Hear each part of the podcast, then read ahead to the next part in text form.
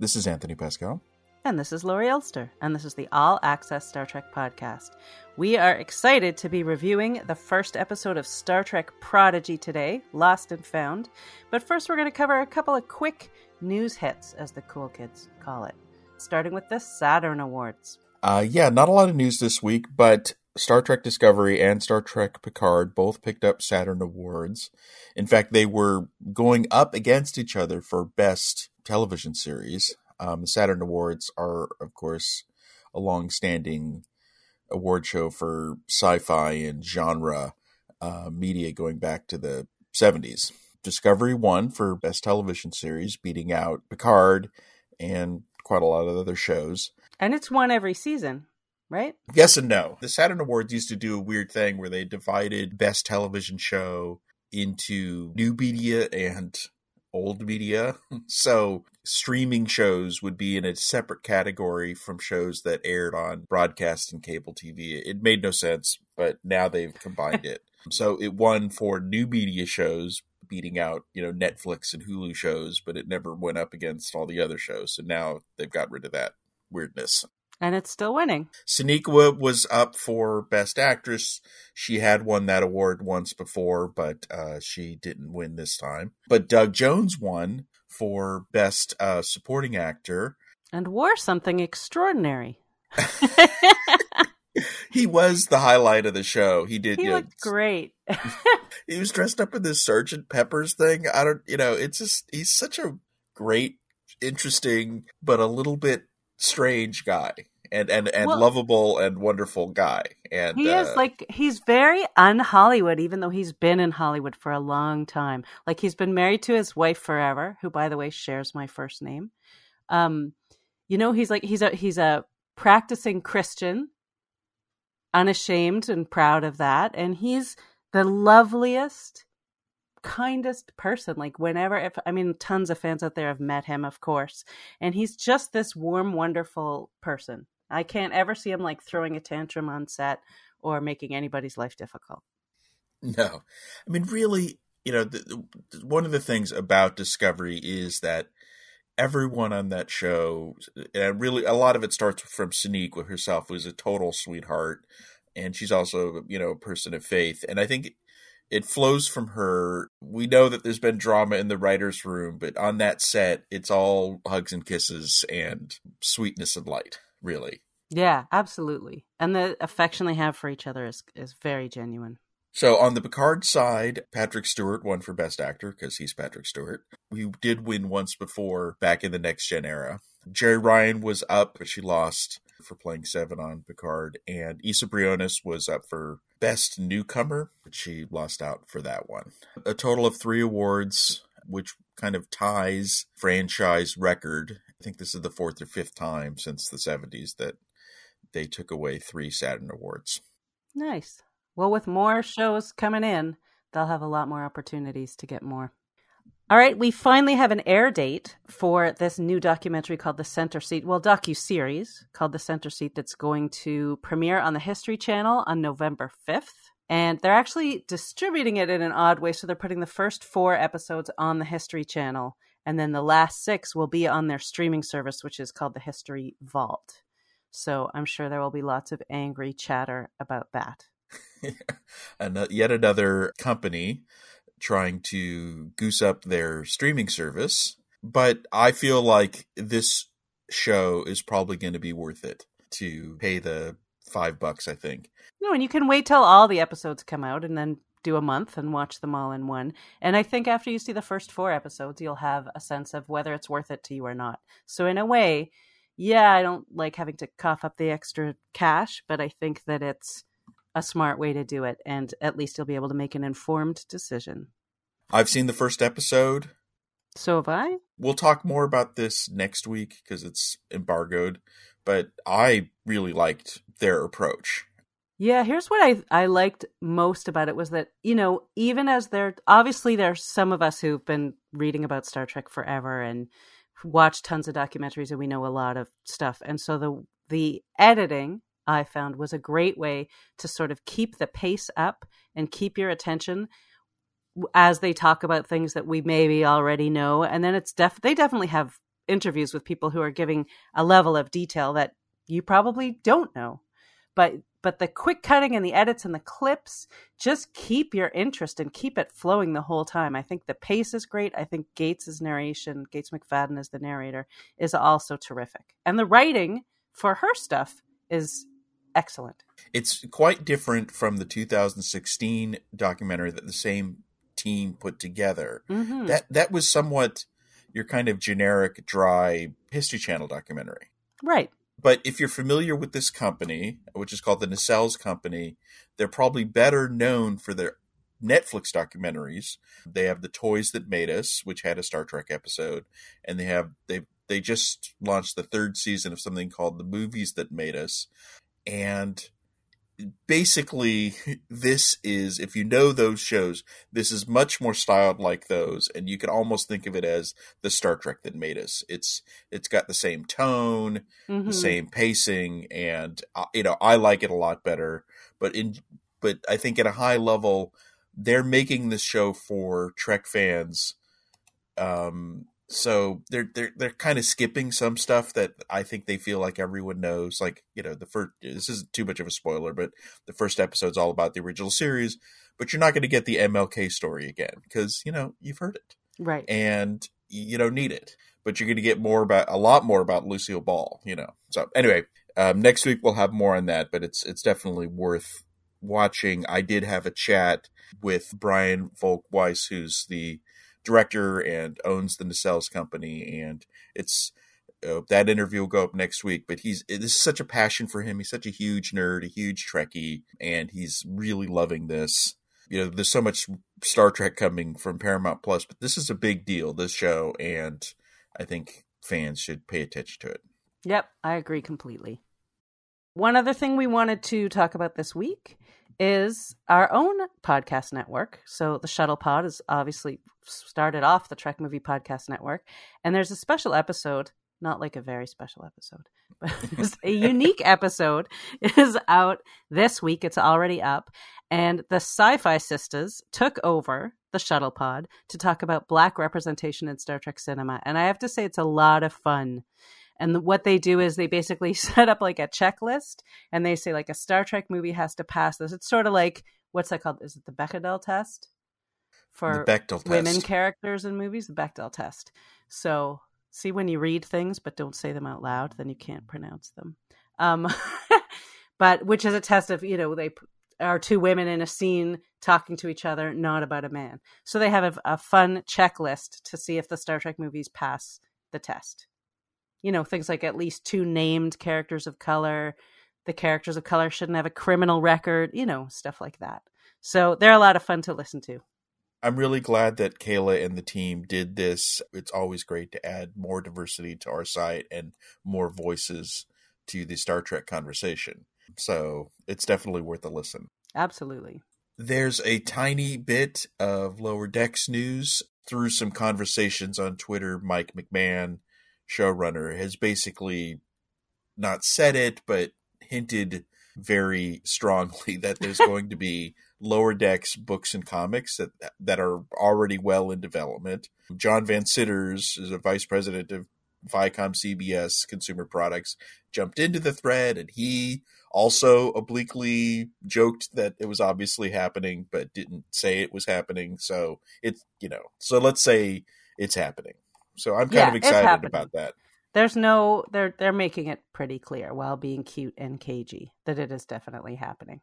My, my only, you know, and I'm not super concerned, but you know, th- there's a lot of great authors that it uh, that they have both at I D W and at Pocketbooks, but Lower Decks is a different sensibility. You know, hopefully whoever they bring on can keep the comedy going. Yeah. I mean, that's why I think comic books are a great place for them to start.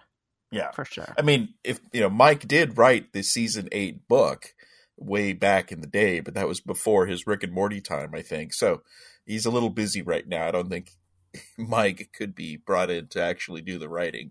Right. Or they could have, you know, writers from the show involved in that, which would be great. That would be great. But it's pretty rare to get a real Star Trek screenwriter to get involved in the books and comics. If you look at the history of books and comics, it's hap- it's happened, but it hasn't happened a lot. and there's reasons for that. Right. But I do think this would be a great place to really do it, because those, right, they're all freelance, so they're all like either on their next project or looking for their next project. Um, and they're all so excited about what they're doing. So, just a side note, Eaglemoss, who puts out all the ship models and stuff, has announced and revealed they are making a U S S Cerritos uh, next year. They're, the X L version is going to be, you know, eighty bucks, and it looks great. Eventually, they're going to do a version that's has all the hull plating stripped off, I'm guessing. Um, because they do that. Eaglemoss does, like, they'll do a ship, and then they'll do another version of the ship. Right. So it'd be fun to see that version, too. But uh, it's great to see that's coming. Yeah, I saw Mike McMahan was thrilled. Like, I, on Twitter, he was just so excited to imagine that this could happen, that he could create a show, and then they'd be building ships for it. So I want to talk to you about your experience last night at the Prodigy premiere in Los Angeles. It was a cool, very low-key event, very much like the Lower Decks one, except there really wasn't even a red carpet. So the actors were there, the producers. But was, it was Kate basic- there? No. Oh. Kate wasn't there. Jimmy Simpson wasn't there. You know, so it, it wasn't everyone, everyone. Uh, but all the kids were there. I was going to uh, say, my girl Riley, was she there? Yep, with her dad. Aww. D. Bradley Baker was there. I had a really good chat with him. But all of this is, you know, off the record, because it's basically a cocktail party with Andorian ale. And uh, they had a great coffee station, of course, which is called the Janeway Coffee Station. I posted some pics on Twitter, which we could link to. Yeah, we will. You know, there was some fun branded stuff, but it was very small. You know, again, I'm taken compared to the, pro, you know, the Discovery and Picard premieres, which were pre-COVID, of course, were just huge events, red carpet, Cinerama Dome. Lately, you know, they're done, they've done these just much smaller, intimate things. You know, not a lot of press. You know, there was a guy from TrekCore there. There was me. I think we were the only press people there, really. It, this is mostly for people who work on the show. But it was great. One thing I can say is a message I got from all the writers and from the Hageman brothers, you know, because they're like, when they see me, they think, oh, no, you know, it's the Trek guy. And they really they really want to emphasize the show's going to get more and more Star Trek-y as we go deeper and deeper into the season. The other thing is, there are, you, you do come away from the pilot with a lot of questions, and I have them in my review, but they're like, we know all those. That's all part of the show, all the mysteries, all the stuff. We... We've thought of this, and there are answers to all of those things. But it was it was a, definitely a fun event. I'm curious what they're going to do for Discovery, which is in three weeks. Yeah. I keep wishing that they do something in New York, but we'll see. They did a Paley panel in New York a few years ago for Discovery, and I think those are, of all the types of things, I, I really like the Paley events. And I hope they do another one of those, because they're good questions. And uh, they did one of those in, in Hollywood as well. They had a really good moderator for the one in New York, right? It was Scott Kalura, and he was great. And uh, I was at that panel. I thought it was really good. It was fun. And we did have red carpet, and we did not have an opportunity to do interviews. I really hope they do a Paley panel with the Picard cast and people, like, you know, during season three or as it's wrapping up. Yeah, I hope so, too. Let's talk about the thing we've been talking about for a month, which is the, you know, but it's still a bit like, I mean, we're so jaded, but this is a series premiere of a Star Trek show. You know, that's a, a big I'm deal. Not, I'm not jaded about this one. I'm purely excited. No holding back. I think it's great. At a high level, what did you think of Lost and Found parts one and two? I loved it, first of all. I thought the music really stood out to me, and I thought was terrific. It was cinematic. It was evocative. Like, I kept noticing it, and I don't always notice. So I thought the music was terrific. I love the way they introduced each character, and I love that so many of the characters have, you think one thing because of their appearance, and then you find out something else about them, which is a very great theme for the times we live in now.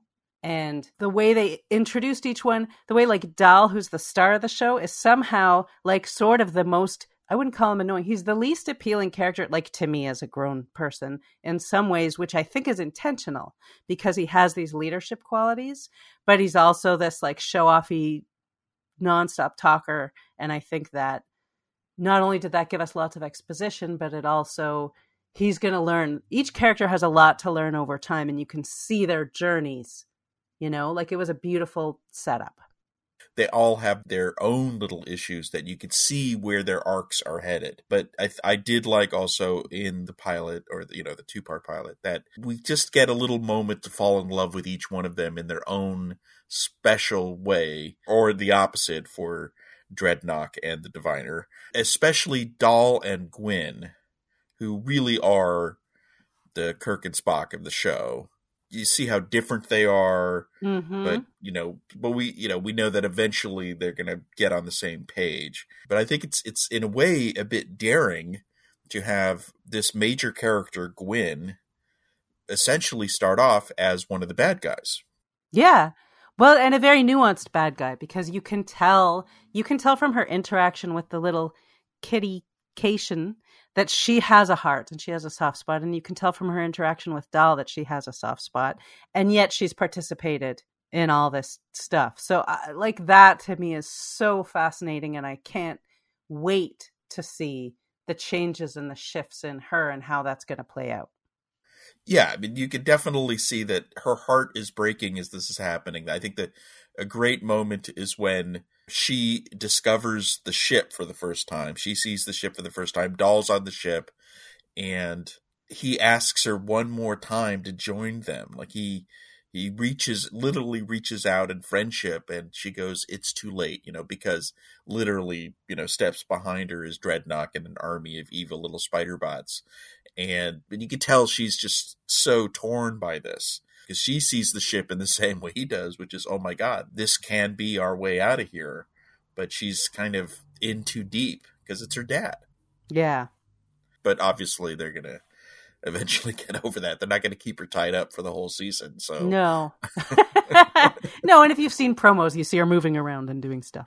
The other thing I liked about it was that it's a kid's show that doesn't pander. So it has some... some goofy lines and some things that are clearly put in there to amuse the younger set while they're watching, most of which I also enjoyed.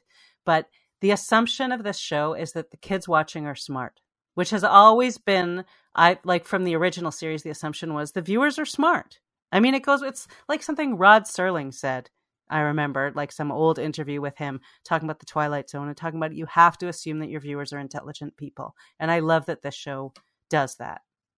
These guys are the you know the, the Hageman brothers are Emmy-winning show creators who are experts at this, you know, and they did reach out to them to say, how do we make a show for kids? So they knew what they were doing, and I, and I guess their first thought is it's not going to be quote unquote for kids. It's going to be for people who are new to Star Trek.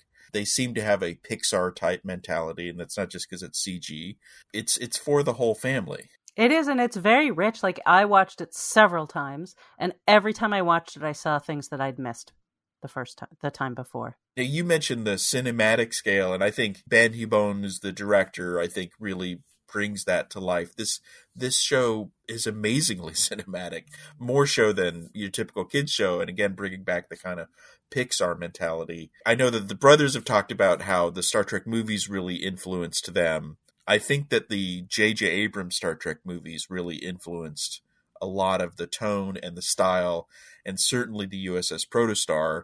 And then when you get the music, which you mentioned, I mean, obviously Michael Giacchino did the theme song, but Naimi Melobad, who's his protege, did the music, and it's so vibrant, it's so alive, and so very much like the Giacchino music, that if it weren't her and him working on the show, you'd say, oh my God, they're totally ripping off Michael Giacchino. But it's obviously that's part of their feeling. But I, I do like how the, the music is a character. The characters seem to have their own little themes. This show can't work with what they're trying to do without these, these kind of top-notch level things happening with the production. And the C G animation...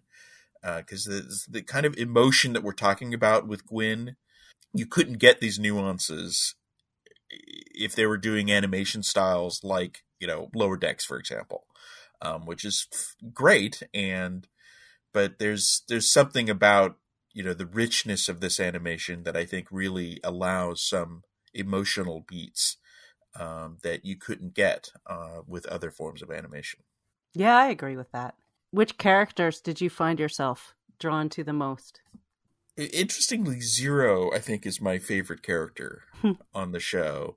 You know, in a way, Zero is the kind of, it's it's kind of like the Odo, the Data of the show. The I mean, they're all aliens, but the enigmatic, outsidery one. But what I found almost surprising is that I kind of knew that going in, that Zero was going to be this ethereal, um, Medusan, yeah.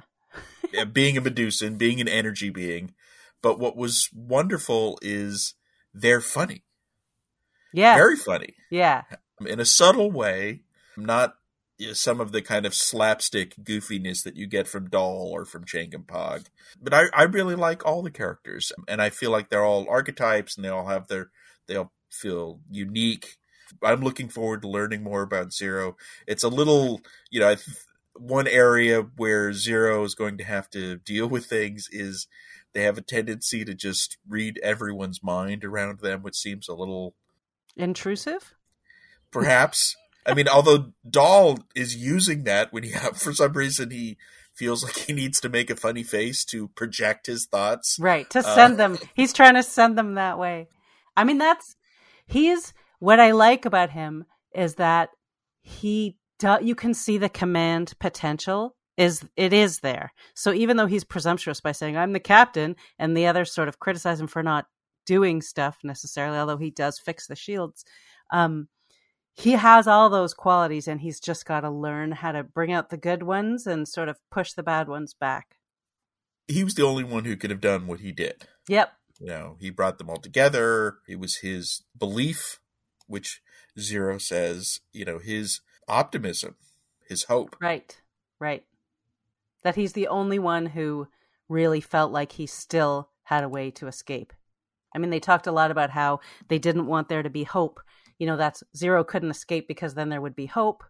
And somehow Dahl managed to still have hope, which is a very Star Trek message. The show starts off with him kind of plotting an escape. Y- you get the sense this wasn't the first time he's tried. Right. Gwyn mentioned he had been in detention before. So let's get a little bit into the plot. I mean, it was the plot of this was pretty simple because this was really more about introducing us to the characters. So the plot is basically, you know, let's break out of prison, you know, so you get the band together and you form a plan and you break out. You know, we've kind of seen this a million times before in various forms of the prison breakout. But I, I still feel like it, it made sense. It was logical. You know, but they spent a lot of time on this prison. So I kind of feel like we're not seeing the last of it. That this isn't, they're not just going to leave and that's that's it for this Tars Lamora place, which is obviously where the Diviner is. So I guess when they cut back to him, we're going to have to go back to there. And I hope we get some follow up on the little kitty, on the Cation kitty. There's definitely a feeling like you've got this ship. It obviously can fit more people. In a way, I almost feel like uh, as they were escaping it, with the great sequence, you could see the kitty and the other miners cheering them on. But in the back of my mind, I'm like, God, someone just, if only they knew that that ship's got transporters, you know? Because you know, there's, you know, at least the little kitty. I mean, it's it's it's just kind of sad to see her left behind. But uh, we, I, I could only assume that's not the end of their story. Let's hope. There was a funny moment on the ship where Zero t- says they're going to need more people to run the ship when they first discover it, and says that they'll need thirty-seven appendages. And then Dahl says that's way too many appendages to keep this quiet. So, because I was like, maybe they'll scoop up some more people. But for now, it's it's just our little group. Why does Zero need robot legs? Because most of the time, the little Zero ball it was just floating around. But then it also has legs. So that I I, I didn't understand that. And why, why does a telepath need a little antenna? But I did like the whole, I like the, des- the design. I, I felt like those were just parts that were found. Just random parts. Yeah, I mean, it, it, it is a que- it is an interesting question of how exactly does an energy being build something, you know? Right. each of these characters has a backstory, and I, I feel like we are going to learn more about that. And there's definitely some big mysteries. Like Dahl may be the biggest mystery because they don't even know his species. He doesn't even know his species. But he's speaking Federation standard. Yeah, right? The whole cat boot scene was kind of making that clear. He knows what a Tellarite is. He knows what a Medusan is. He knows what the outside world looks like, but he doesn't know what the Starfleet is, and he doesn't know what the Federation is. That doesn't add up, but I do know, at least from what we're hearing from the people behind the show, is yes, this will all make sense later. Now, I think your typical kid viewer is not... This is kind of like there's two shows happening here. Star Trek fans are kind of trying to do the math on all of this, going, why are there all these Alpha Quadrant species? Why don't they know what the Federation is? For a kid watching the show, when the Diviner mentions the Federation in passing, you know, it, it means nothing to them. Right. And I think that was the right thing for them to do in this show, because the thing about this show is, and it, it really struck me on my fifth viewing last night, you know, it's like these guys can't rely on nostalgia and callbacks to entertain the audience. And it's a bigger challenge for them, because as much as we love Lower Decks and Mike and the, his team, they'll be the first to admit that they could, they could just do a Star Trek gag that we're all going to love. And it's because we all know Star Trek. Right. Um, yeah, and they'll say it, it has to be organic, and it usually is. But this show, there is no such thing as nostalgia for the audience, or at least they have to assume as such. There is no such thing as a callback that a scene can rely on.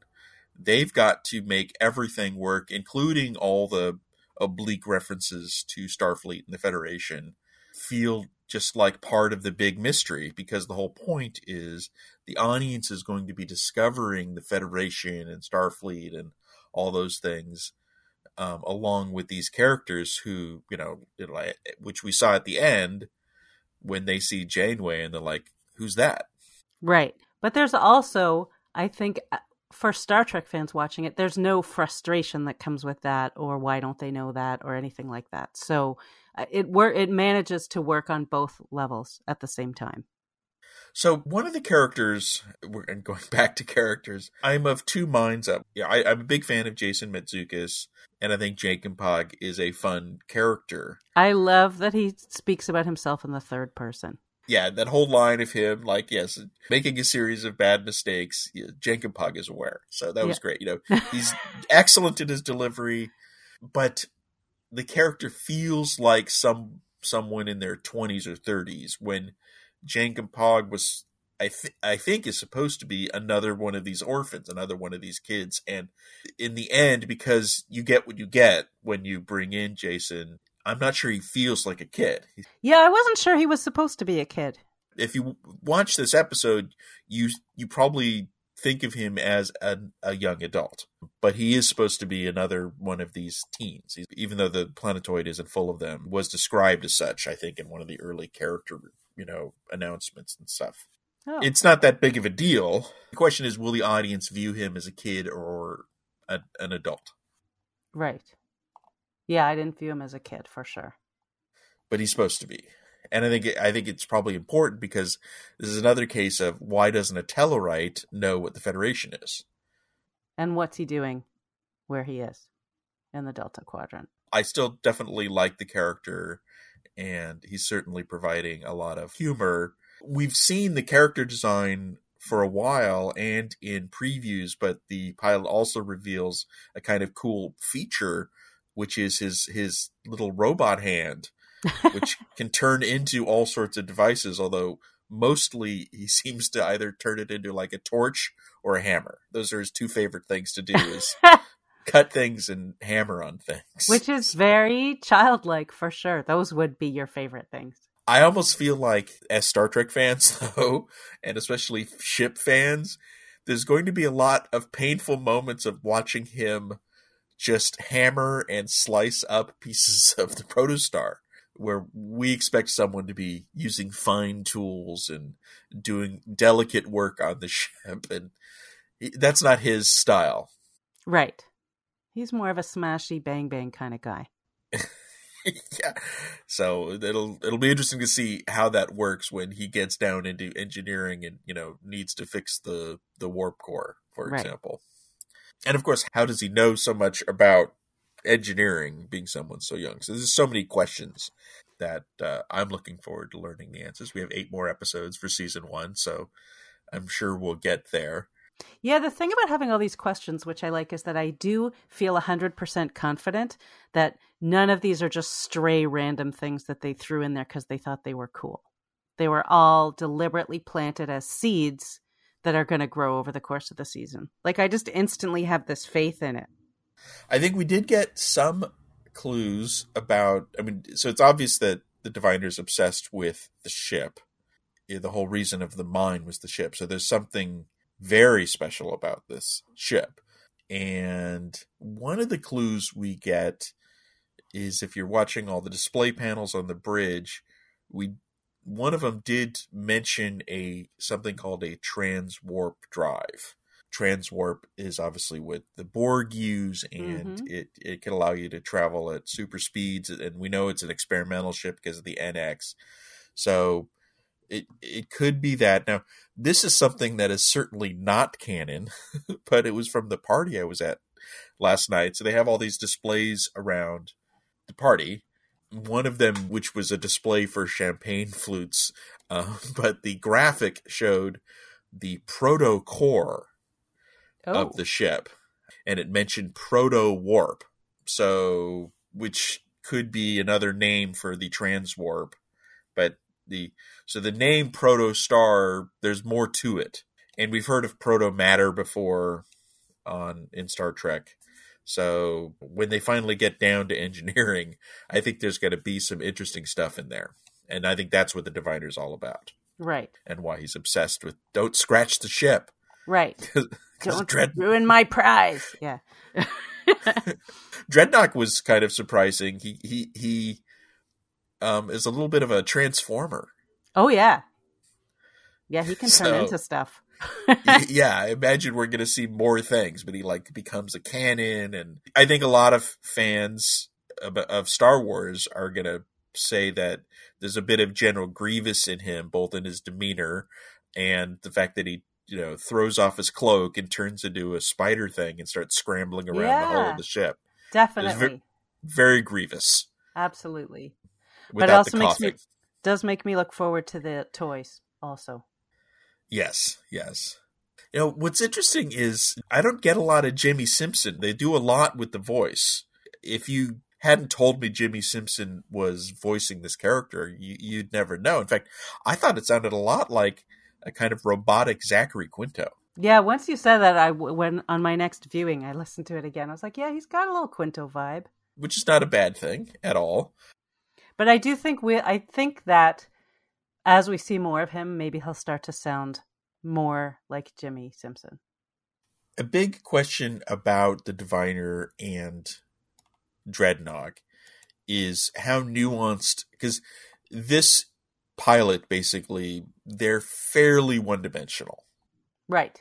What Star Trek is great at, and you get this with Gwyn, is taking a bad guy and adding nuance to them, and sometimes even just completely turning them around, which of course Seven of Nine is a prime example of. Will we get that from them? I, I, I imagine we will. You don't bring in John Noble to just say evil things every episode. Right. And, you know, cackle maniacally. There's got to be more to this guy. No, and I would say even if there's not a turnaround, I do think we'll... we will get much more information about why they're doing what they're doing in a way that will make sense to people, I think, like that will connect with people so that at least it's not just, oh, evil guy likes having people do mining for him. I'm wondering, I mean, this is crazy Tony theory time, but I mean, there's definitely something going on with the, their race, which is the Val-Nukat or whatever. I forget how it's pronounced. If you notice when he talks to his daughter, Gwyn, they have these lines on their face, and they don't appear organic, you know, because there's circles, and they start glowing, And I'm wondering if they have technology built into them, or, and here's the real stretch, are they like mostly technology? Because Zero can't read the Diviner. I'm not sure if Zero could read Gwyn. That'll, we'll find that out, but I mean, I assume we'll find that out. But yeah, that, that wasn't covered in the first episode. And Gwyn has this in, insane ability with languages for someone her age. So I feel like they might be partially tech technological. Definitely technology dependent in some way. I'm interested in that thing on Gwyn's arm that seems to live there and turn into a weapon and ha- have all kinds of tricks. So right, like how does she control that? Is right. there some kind of mental control? Because how did it know to switch from one arm to the other arm? Yeah, um, there's a lot going on there that I'm very intrigued by. And how did they, what exactly was tying her up? Like, did they have space ropes or glowing, bil- glowing space ropes? um, you know, because that, that doesn't seem to be standard Starfleet issue. There's definitely more to learn with the Diviner and his family and what's going on with all of them. Right. Why are they the last two of their species, and what is his plan to fix that? There's a character we haven't mentioned yet, because it's a character that's kind of a question mark, which is Murph. I mean, Dee Bradley Baker is great. All the sounds are great. A lot of funny little moments with Murph. I could see Murph appealing to younger fans. Um, also, people all over Twitter are doing uh, Murph photobombs now, where they're just photoshopping Murph into pictures. Because they released, I think there was an official thing released that made it look like he was photobombing. So then everybody's been making their own. I it's love fun. that. So Rok-Tahk brings Murph onto the ship thinking, oh, now we're going to understand Murph, but the ship doesn't know what to make of him. And she thinks he's too smart for the translator. Yeah. But there, I think there's, when Murph plops onto the console and it turns on the phasers, or the pew, pew, pew. You know, the question is, was that an accident, or did Murph know how to turn on the phasers? Well, so I think that's going to be a running thing through the whole show, is that Murph is constantly going to do these things, and we will always keep wondering that. Lucky accidents. But there's no, you know, but in like at the in the final episode, they're going to get, they're going to twist something in the universal translator, and suddenly Murph is going to, you know, talk like ha- this. Yeah, have like some, you know, he's like, well, really. Fel- you know, my fellow crew members, uh, obviously you were unaware of the protostar, you know, and it's like, what? Right. Or Murph will turn out to be a girl, because Rok-Tahk just said, I named him Murph. And Rok, we haven't talked about Rok-Tahk yet, who's my, I mean, I love uh, Gwyn because she's so complicated, but I love Rok-Tahk. Every time she opens her mouth, I'm just gritting and happy. I love everything that she says. I love, remember when we first saw the characters and I said, oh, I, I hope that one's a girl, because it's such an obvious looking male character. Which they played into, or, you know, because the, the natural voice, which makes sense that something that large makes, is kind of a growling, you know, rock monster sound. Right. So when, when she's talking as a little girl, the real sound is what we heard. Um, But you did get elements of, of her personality, like when they're in the elevator. I love the scene in the elevator um, where they're descending and Dahl is trying to figure out what's going on. And uh, the, the little uh, um, educational video, the, the, the safety, the safety that was video. Great. Is, yeah, it's very subtle. Um, but you can see her smiling when he can't reach the handhold and stuff. So there's, there's kind of a wryness. But uh, no, I thought it was a great character, and the reveal was great. But it was also very Star Trek. It's like, you don't assume right. you know who these people yes. are. Right. Zero's not a robot. Rok-Tahk's not a big, scary man. Like, there was a lot of cool stuff going on there. They don't talk a lot about Star Trek things, but there's Star Trek themes, themes of optimism, hope. The, the fact that the ship, which kind of is a proxy for Star Trek, brings them together, gets helps them work together as a crew and understand each other, because we all start on this planet and it's a Tower of Babel and no one can understand each other by design, because the Diviner doesn't want anyone working doing together. What they end up doing. Yeah. I guess that there aren't two of any species on because he doesn't want anyone ganging up on him. Right.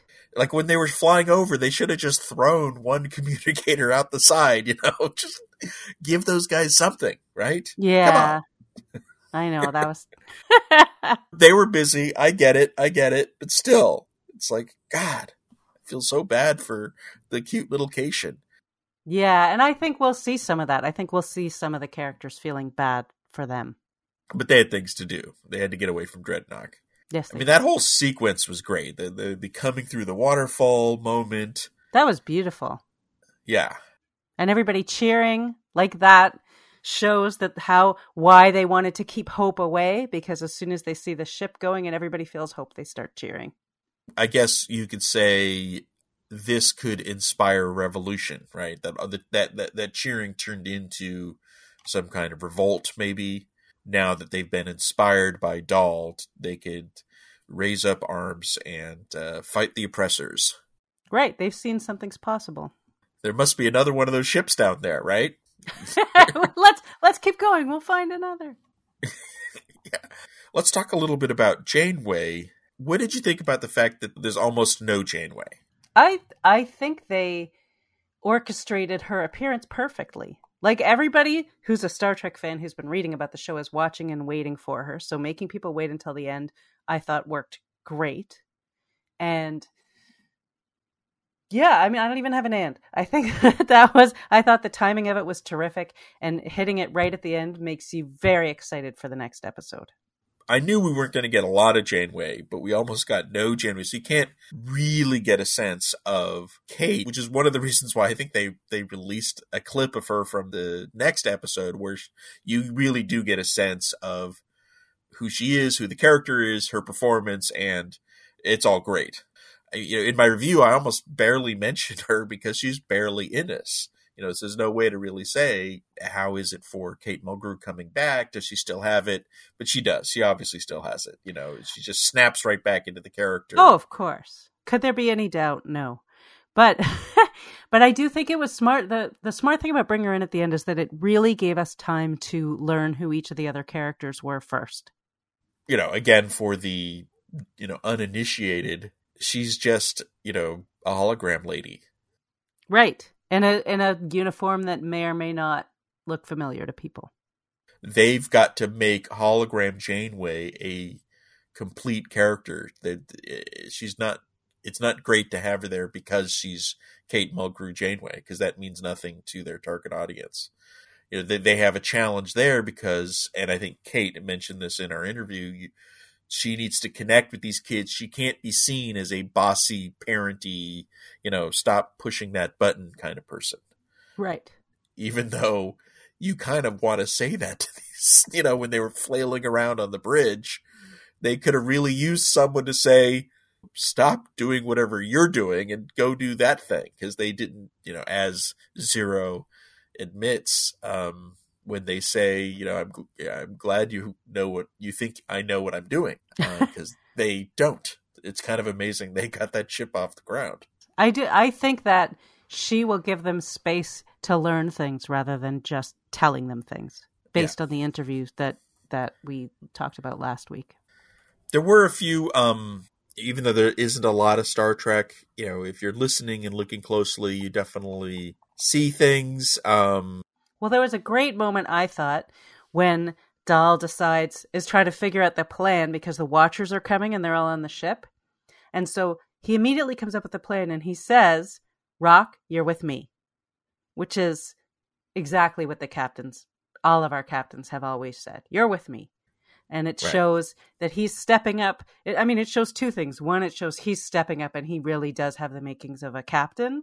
And two, a little Star Trek line for all of us who are the fans. You know, and he does the captainy things. He gets into a fist fight. He, his shirt doesn't get ripped. That would have been funny if his shirt got ripped. That would have been. But, uh, no, you can definitely see the makings of Captain Dahl as he does, obviously. Yes, well, he does before he's ready, but he's got to do it because there's no one else who's going to do it anyway. Yeah. Although I sense, uh, who knows if if Gwyn is going to try to take over that spot. How could she not? Right. Yeah. She thinks he's really impulsive and talks a lot and doesn't have a lot of faith in his abilities to do things. That's kind of the big question of the show, is what is their motivation now that they're out? Because it, it, you know, the pilot did have a simple idea, which is leave, right? But, yes. you know, now they're out there like, well, now what? You know, their their goal isn't to explore space necessarily. Every Star Trek show has a mission. What is their mission? We know what the Diviner's mission is, but what is Dahl's mission? And, you know, do all of them share this mission? And I think Janeway is going to help guide them to have a mission. Yes. But there were also some kind of overt Easter eggs is the wrong word, but, you know, when Zero is describing how they were brought to the um, asteroid, they arrived in the same container as, you know, from the original series episode. So I and guess that's a- kind of a, a standard Medusan box that they've kept the same design right. for over a century because it works, right? And then also they showed Zero to a Lurian. Hopefully that wasn't Morn. We don't think it's Morn because we think Morn is drunk on that space station in Lower Decks. Right. So, but yeah, poor, a poor Lurian who's now gone completely insane. And how did he get there? Who knows? That, that was a a big scene to put in a kids' show. Because basically Zero is being used in a horrible way and yeah. doesn't want that. So I thought that was a, a good, strong, emotional beat for the older kids who would pick up on it. And then I think anything that's too much for a little kid, they just, they tend to ignore that stuff anyway. So in addition to the Cation kitten character, although, you know, every show that does a Cation and, and the Star Trek movies that, There, there, there doesn't seem to be an agreed design of Cations. No. Right? The, just, everyone is like, how much cat in this cat, you know? And uh, because Doctor Tana looks nothing like that character, nor, you know, or and in Star Trek four, there were some Cations that look very different than Maress from the animated series. So right. there's a lot of variety to Cations, I guess is what we could say. Just like um, people. Yeah. The one thing that surprised me is, so we see Kazon, which kind of, and he mentions del, you know, it, that they're in the Delta, which kind of says, oh, it's Delta Quadrant, it's Voyager, we get that. But uh, we hear Kazon for the first time. So uh, we never heard the Kazon language on Voyager. Right, because they always had translators. And we hear the Cation language, which is, um, well, I guess we've heard. I was going to say, this is the first time, yeah. Well, it is overtly, but yeah, when Tana's been purring and stuff, I guess that's her way of, you know, her native tongue, as it were, uh, when she's in her little box. So there, if you think of this as the pilot, they, they are throwing us bones, as it were, for for the fans. But again, you didn't need to know anything about Star Trek to get what the kitten was all about, to get, you know, the Lurian was just an alien who was being terrified. And you need an alien captain to bring the kitten on, so why not a Kazon? Yeah. All of that, I think, worked. None of it sent, seemed gratuitous.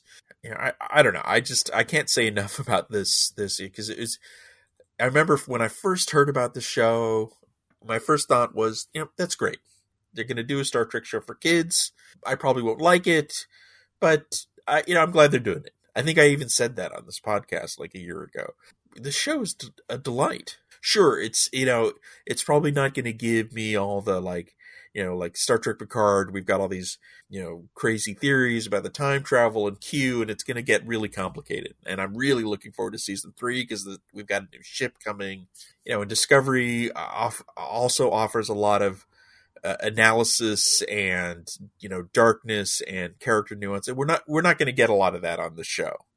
Uh, and, but it, that's kind of okay. It just, it's just enjoyable and fun, and I think a lot better than, say, because I'm a big Star Wars fan, as we've talked about on the podcast before, but I I really didn't like Star Wars Resistance, the latest show, but I was like, okay, it's like, that's okay, that was for kids, you know? Right. But I did like Star Wars Rebels. I thought that was a strong show. I love the one before it, Star Wars The Clone Wars, that that animated show I thought was great, and gave a lot of depth to characters that I didn't see it in before necessarily. But I think this show may work even better for kids because the characters on the show are kids. And, and Rebels had the one kind of main kid character as well. Right. And, you know, so that's that's kind of the, the thing about the show is it's it, it's it's even though the characters are all kids, I still feel like it works for adults, you know, and certainly if you're watching it with kids. Well, they're all different levels of kid, which I love. So you have sort of more teenagery kids, more brooding kids, and then you have Rok-Tahk, who's like, it's magic, which I loved. And and like, maybe I'm telepathic. Like you have them at different stages. And so that is always a lot of fun and spices things up. And you don't have a lot of characters who are the same. None of them, you know, use the same language. And I don't just mean language that you need a translator for, but just the way they speak. It's all very different and they all have strong, different points of view. You know what I did love also was that in this, the the best way to get Dahl and, and Rok-Tahk together, besides like actually physically linking them together, was the fact that when that, when everything comes crashing down, Rok-Tahk saves Dahl's life. And I thought that was so Star Trek-y and sets up this great relationship between the two of them and sort of the surprise and hope of the show. Like there were so many moments that I thought were thematic as well as just fun little moments with this Star Trek thread running through the entire thing. Yeah. Like you don't need to say phasers for it to be Star Trek, you know? Absolutely. Although I think it's going to get more and more Star Trek. This felt like Star Trek. The tone right. was right. Right.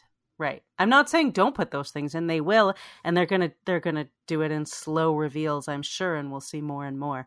But it's just I feel like the overall message and tone is a hundred percent there in every scene. Now, because we are older and hardcore Star Trek fans, I wanted to do a little bit of a mini focus group with my niece and nephew. So I also watched it with them to get the experience of watching the show with kids and also get their point of view. And I definitely feel like if you have the opportunity to watch Prodigy with kids, you should, because you could see the delight in their eyes and there's things they laugh at that you might not have even noticed. And it's, it's just a fun experience. Yeah. My kids are too old. I have teenagers. I have to go find somebody small children. Neither of them really knew anything about Star Trek. I haven't really had a Star Trek thing to share with them. Annie's twelve, David's nine. They're both familiar with Star Wars, but again, Star Wars is kind of better at having things that works for kids. Yeah. So they were aware of Star Trek, but they didn't really know it. I did actually record a little bit of a discussion I had with them after the episode. It was on my phone, so it's not the best quality. It's adorable. And delightful. I loved listening to them talk, and I love listening to you ask them questions. But I thought one of the, you know, because Janeway is such a significant character to all of us Star Trek fans, I thought it was smart that you asked them specifically, like, what did you think of that hologram character who popped up at the end? So I'd love to hear them talk about that. What did you think of the hologram character at the end, Janeway? Um, I thought she was kind of surprising. Because she just appeared out of the nowhere. Now, did you recognize her at all, or did you... I sort of, not really. I sort of recognized her. Like, I think, like, mostly her outfit or, like, the suit she was wearing, I recognized it from just seeing it on posters and videos and things like that. Right. Um, but what do you what, what would you expect from that kind of character? I think she's gonna, like, be there the rest of the show and not really do anything major, but kind of just help them navigate around the galaxy because they don't know what they're doing right now. Right. Because they're kids and, yeah, and they also have, like, barely seen the stars before and all the places because they've been uh, probably prisoners for a long time. That gives you a sense of how the show is working on a whole different level for kids who don't know Star Trek, because they really have no connection to Janeway and to Kate Mulgrew, but they still get what this character's all about in yep. such a brief moment. Yep. And I think we're going to get more of that in the in the next episode, but kind of mission accomplished, even though, because I think it was daring how little Janeway there was in this episode, but I, I, I think it still works. A hundred percent. And I think these, you know, your, your family proves it. Yes. Yes. We, we represent all people. Yes. Of course you do. Uh, which this isn't on tape, but uh, you know, later I, you know, we were talking about the ship, and I think this is interesting. Both of them say they recognize the ship. Like they're like, oh yeah, that was in, yeah, that was in the movie, right? This is, you know, the funny thing about Star Trek fans is we obsess about the ships, but you know, you've got kind of a saucer section and a back section and two nacelles. That's a Star Trek ship. Right. We notice the various differences, but for someone like them, they're like, oh yeah, that was the one from the movie. You know, they don't. Which tells you they did a good job because it looks like a Star Trek ship, and they can tell that. If you just saw a shadow of it on the wall, it's no different. You know, I know it is, but the U S S Enterprise from nineteen sixty-six, you know, it's got the basic components. Although us fans, we could say it is basically the U S S Voyager and the U S S Enterprise from the J J Abrams movie had a baby, and that's the U S S Protostar, yep. Essentially, which is fine.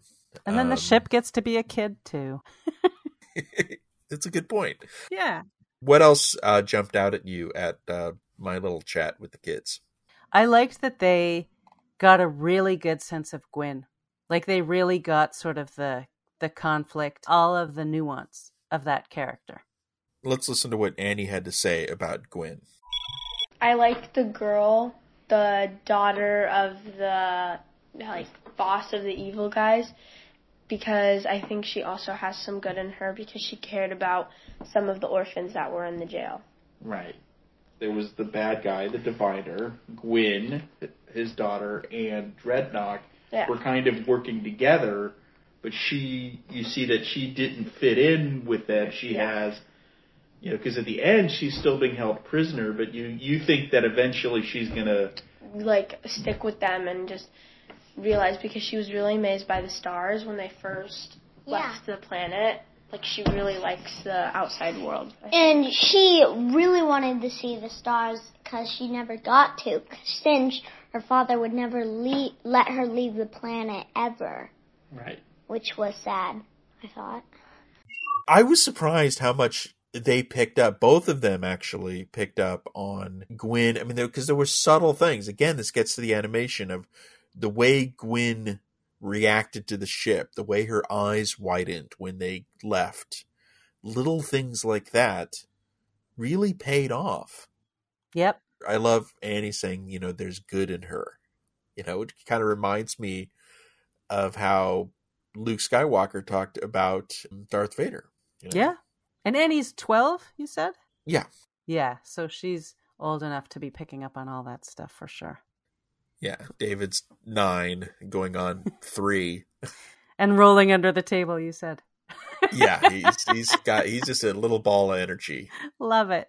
And he's very thoughtful. She reads a lot. They're both very bright. They both do very well in school. But he's got a whole other level of energy going on. He's he's quite the handful, and I love them both very much. Yeah, they they sound great, and I love listening to you with them. Obviously, you can tell you guys have a good relationship. And now I'm looking forward to having this to share with them.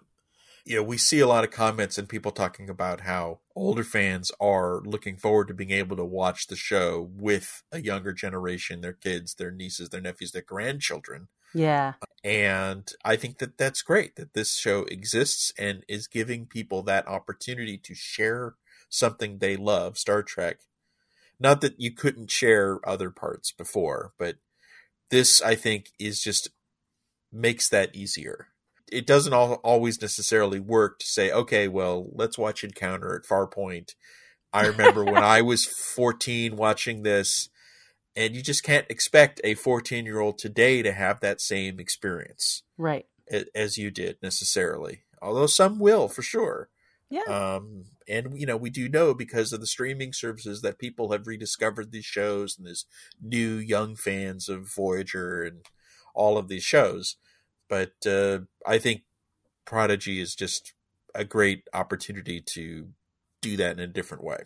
And I also think it does just what the Hageman brothers have been saying they've been wanting to do with it. It's a great entry point into the franchise because you can walk into it without knowing anything. They've achieved it. So they've talked about it. A lot of times we hear producers talk about things that they're trying to do. You don't always see if it works. In this case, I thought it worked beautifully. I think at the, it'll be interesting to talk to Annie and David at the end of the season and ask them questions like, what's the Federation? What's a Klingon?